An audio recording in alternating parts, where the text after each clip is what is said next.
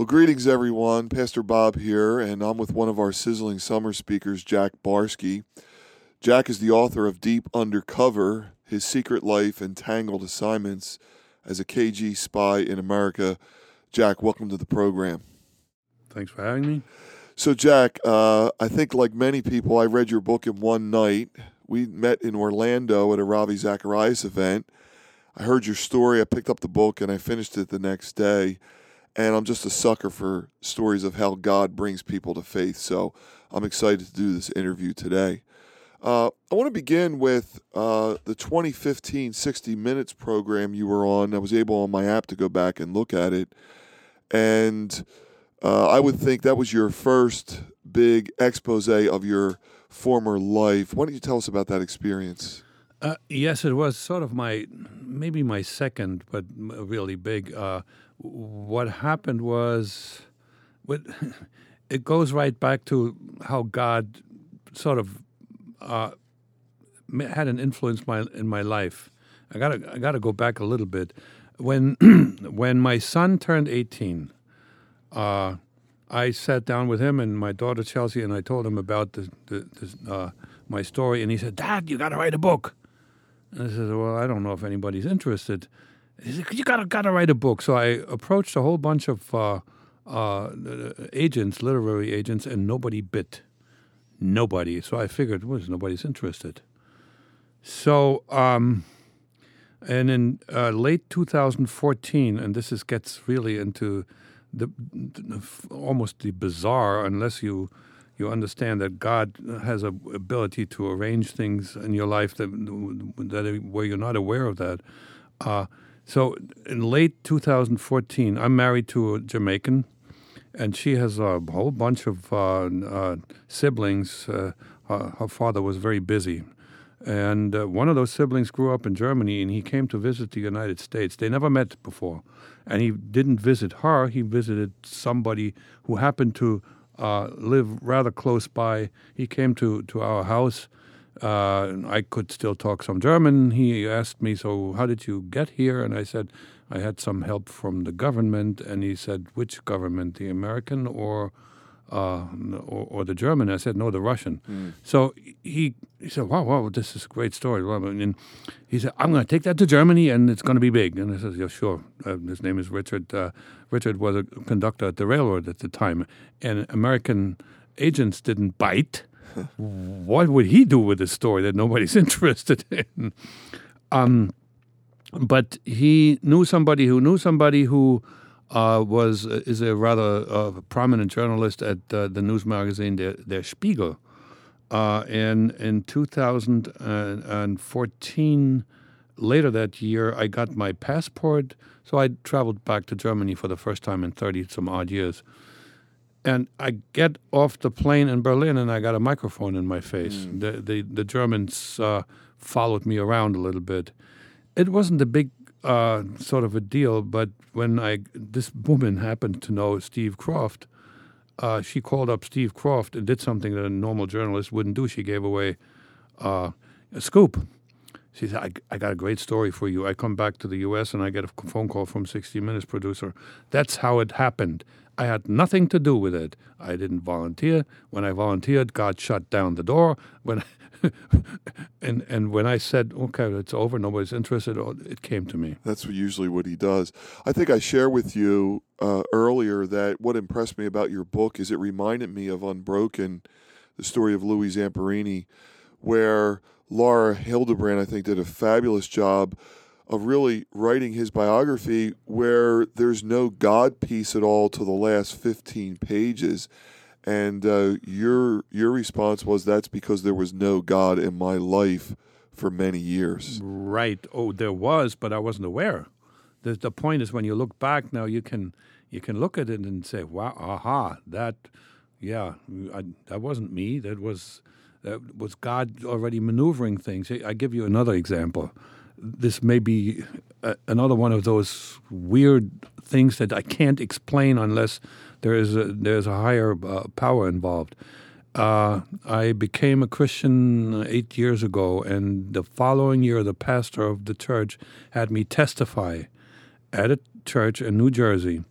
Uh, that church had three services. That was at Easter, close to 2,000 attendees. That was where, the place where I worked, that where I lived, where I had my friends. I testified three times and talked about, for the first time in the open, that uh, I had a KGB uh, past. Nothing got out. No, there were no friends, there were no colleagues, there was no journalists who said, "Wow, this is an interest." Nothing. It was as if it, the testimony had not happened. It's incredible. Jack, the book the book begins with your your being raised in Germany and uh, really under the influence of communism, and it's very difficult for us here in the West because we know liberty and freedom. Um, but you were pretty indoctrinated. I was I was really taken back by your family sitting around listening to the radio announcement in 1953 that Stalin had died, and you know here in the West, Stalin was basically what we know now as a terrorist. He killed 25 million of his own people. But not in '53. A lot of them called a lot of Americans still called him Uncle Joe, right? Yeah, and your dad, when you asked why this was such a big deal, said he was one of the greatest men in You, history. you bet. yeah. Yeah. So tell us about growing up under that ideology and and the view of the West. Let me start out with the fact that the Americans and the Western allies of uh, uh, made some mistakes after World War II, and those mistakes gave gave the Russians a huge propaganda victory. They uh, co-opted some of the old Nazis. For instance, the entire uh, espionage organization uh, that uh, uh, under under Hitler that uh, spied on uh, the military in the Soviet Union was co-opted by the CIA. Interesting. Uh, yeah. Uh, so anyway, um, the, and and the other side of the coin was that it is un, undeniable that the only forces in, in the 30s before Hitler came to power that f- that fought the Nazis openly and physically were the communists. So there was a, a lot lot of uh, material to take to young people and say, "Hey, listen, we were the we, we were the Nazi fighters. We're the heirs of the Nazi fighters, and we're going to fight these evil, bad capitalists." Yeah. And and and that that made a big impact. And an ideology when uh, it doesn't necessarily have to make sense if it gets preached over and over and over again. As a child, eventually you you own this when you don't question it anymore to me, it was uh, absolutely 100% clear that sometime I would probably still uh, uh, witness that, that the world will become a worker's paradise. That was scientifically proven, by the way. Yeah.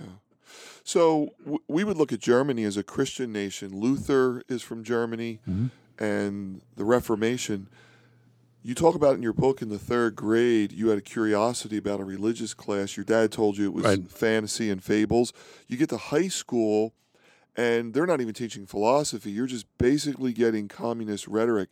Was there any curiosity about God? Were any seeds of the gospel planted? Had you ever read the Bible? Was there any Christian influence in your life? All right. Um, I was maybe eight, nine years old. I was always a curious kid, and I read a lot. So I uh, I was rummaging in my grandparents' house, and I found the Bible. And I said, "Well, that's take a look and read it." And and I read it from page one, two, three, four, five. Genesis? Yeah. Yeah. And that's not how you should No. introduce a young No. person to the Bible, right? And when it got to the point where the genealogy was uh, developed over two and a half pages or so, I said, "Well, that's boring," and I threw it away. You know, it's one. It, it, it's one of the incredible experiences of my life because even though I was raised Catholic, I had never read the Bible. One night in a hotel room, I was curious, so I read the Book of Revelation, and I couldn't understand anything. The day I became a Christian, the letters on the page looked like they were 12 inches high. So, you know, there is a spiritual component and spiritual eye, so that that's pretty common. So, there's a chapter called after you make your decision um, to become a spy called the training of a spy. Right. A lot of us would think of uh, uh, something like a school for spies, like some TV show. But what was that like? Uh, there was no such thing as a school, it, uh, and I, uh, I have this now uh, from firsthand that I wasn't the exception. There were a couple of interviews given by very senior KGB officials that confirmed that the way I was trained, all future illegals were trained one on one. Listen, I was a Soviet state secret. My my existence was, you know, secret. and nobody knew. My uh, even within the KGB, I would say, no no more than three four people knew about me and knew my identity. So everything was done one on one, and and the people most people that I met would introduce themselves with code names. I introduced myself with a code name. Uh, no no no school. So when you get to the U.S., you see American culture. Uh, we're not a perfect people, but you see people that go to church, they go to work, they love their kids. There's pop culture. Um, there's plenty of food. You, you see a picture of the West, maybe you were unfamiliar with. Did it start to draw you in, and did you start to think, "Oh my gosh, maybe there's another side to all of this"? Uh, well, what what I call I call this a decontamination process was very slow. Uh, in the beginning, uh, I clearly I knew about the wealth. I had I had had a trip to Canada and I was in West West Berlin a couple of times. I knew there was phenomenal wealth in the West. That was part of what attracted me to this this kind of a job too. But what I also knew, which was taught to us over and over again that America and West Germany are only rich because they take all the wealth out of the third world, Exactly. right? yeah. Uh, they stole it, Right. and so for a while I could, you know, I could, uh, yeah, I, I, I, I could sort of explain that to myself that way. The other thing I got to say, in the beginning, I wasn't really well integrated. You know, I was still pretty much by myself. My first job was that of a bike messenger. I really didn't quite know yet what American life is like. When I started my first job in a professional job, uh, it was five years after I, uh, I came to the country. Uh, that changed. And here's something interesting. So I, I now spend time talking with people who were interesting uh, and who had lives and families and so forth. And they bored the heck out of me because they constantly talked about real estate.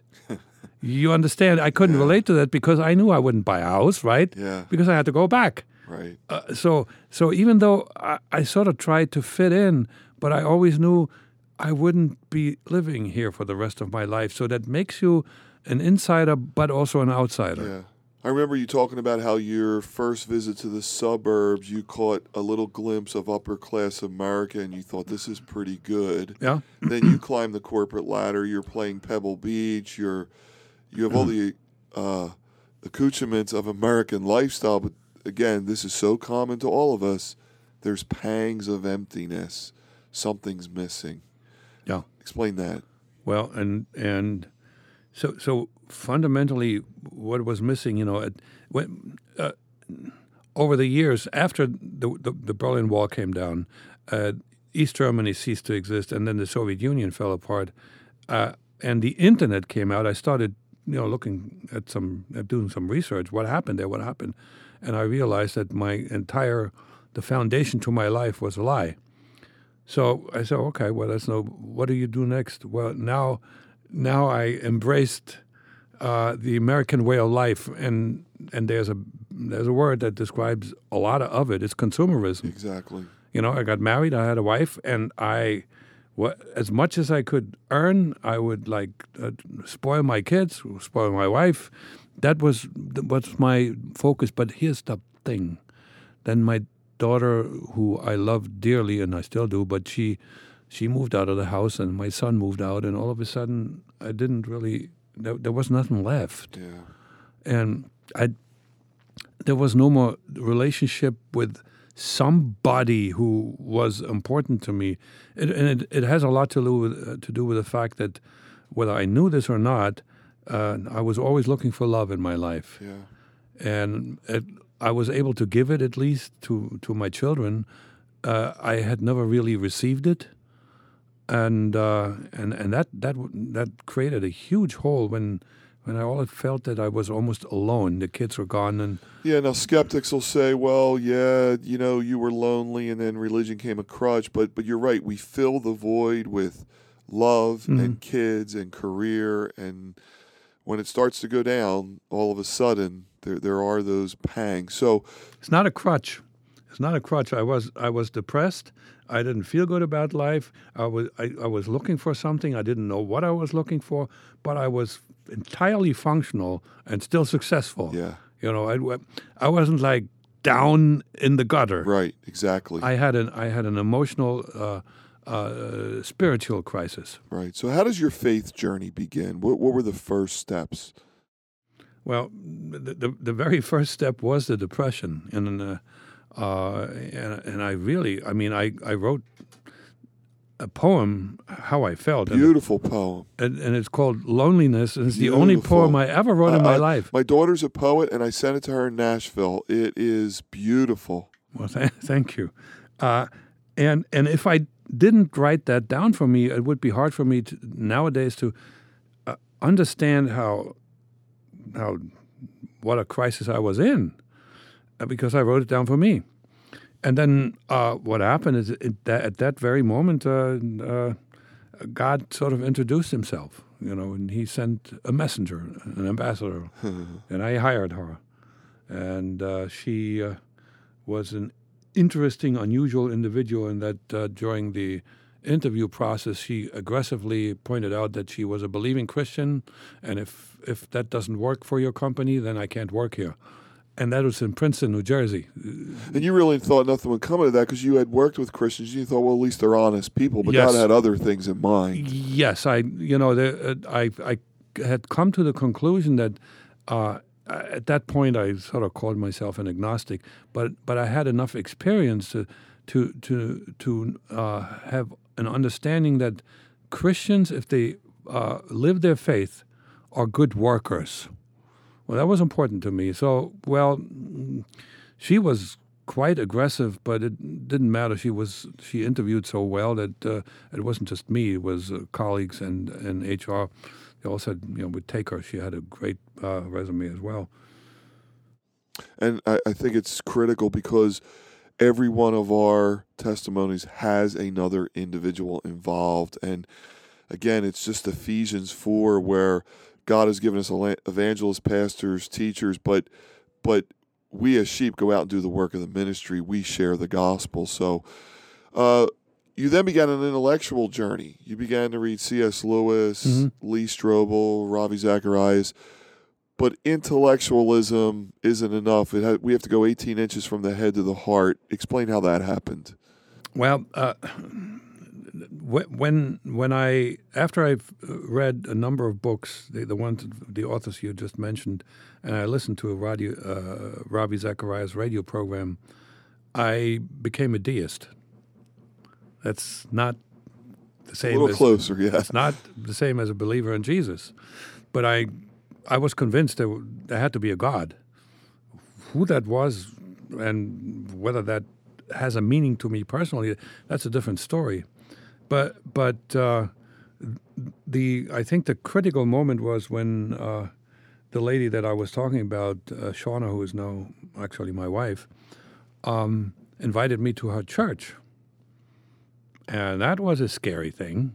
I, literally, I was I was afraid to walk in there because I had no idea what to expect.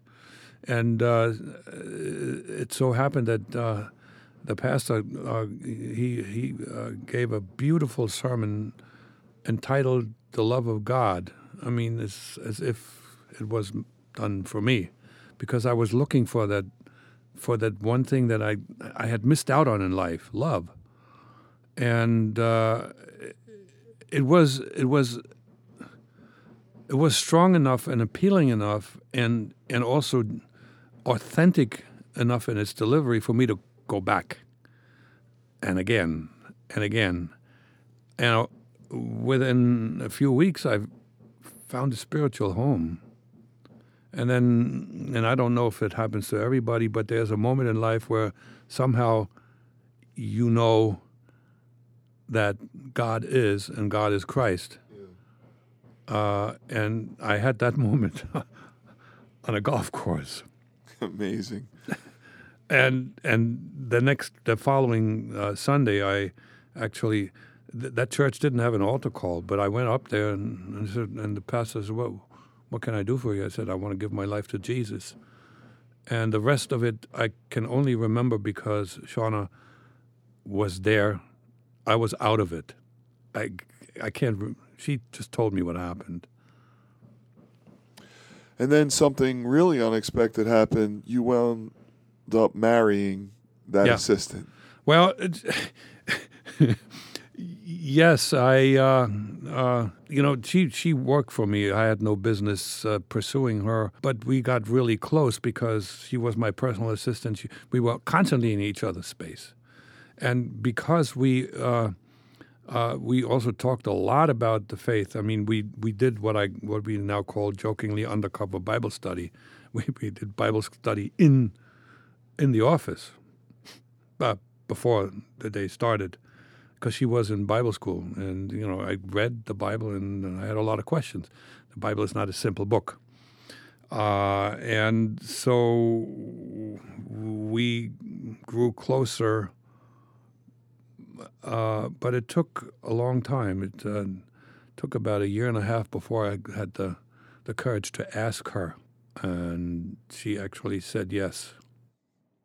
It's a wonderful story. So, Jack, um, give us um some final closing remarks. Now, pretty much full time, you promote your book, you travel, you speak. Um, what's the heart behind what you're trying to do as you now tell a very improbable story? You know, I I started out my life after uh, studying the sciences, chemistry. Uh, I was put on the world stage, sort of. You know, I, I was my my task was to collect political intelligence. I studied the dynamics in the world between the East and the West, the Cold War, and so forth. And uh, you know, once you're in it, you can you can never you can never get out of it. And um, what bothers me today is that we seem to be losing, as mankind, we seem to be losing our soul. And it's not just the old East. Uh, it's not just uh, you know the the atheism that's taking o- over vast uh, sections of Europe. You know, I've been back in Germany. Uh, good churches are in some sections of the country hard to find, but it's also in the United States. We're losing ourselves, and I and the danger that I see here is that that that we are uh, falling prey to the lure of the enemy that will make our life here miserable and it will make it impossible uh, f- uh, for salvation to ha- to happen. Yeah, the astonishing thing is you are growing up and getting no religious education, and now that is standard fare in America. Unless you send your kid to a private school or a church school, Right. uh, God is basically off the campus, and we're starting to see Right. what that looks like with mass shootings and Yeah. things of that nature. So, Jack, it's been a pleasure to have you. Uh, fantastic story, and we pray God's blessing wherever you share it. Thank you and amen.